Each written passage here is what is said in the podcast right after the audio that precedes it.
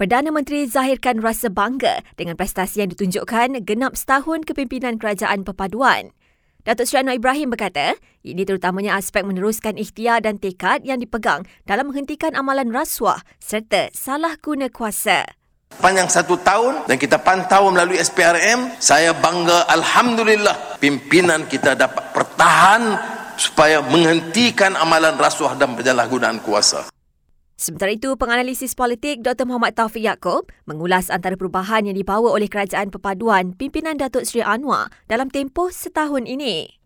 Tempoh setahun pentadbiran Kerajaan Perpaduan tidak cukup untuk dijadikan indikator menilai perubahan secara keseluruhan. Tetapi pelbagai perancangan dan tindakan telah berjaya dilaksanakan dalam tempoh berkenaan. Antaranya inisiatif Payung Rahmah, pelepasan individu muflis, bantuan tunai rakyat dan pelbagai program lain yang mampu menolong golongan terkesan.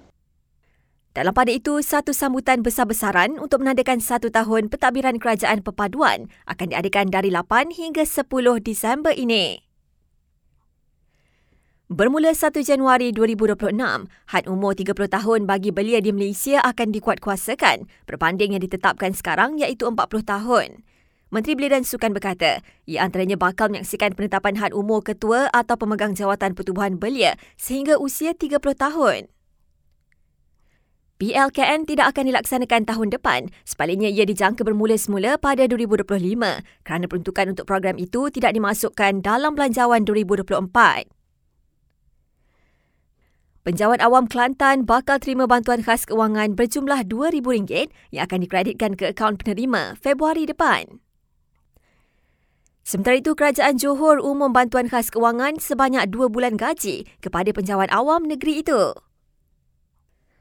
Dan lebih 1,100 penduduk kini berlindung di PPS di Terengganu akibat banjir. Manakala bilangan mangsa banjir yang direkodkan di Kelantan lebih 60 orang.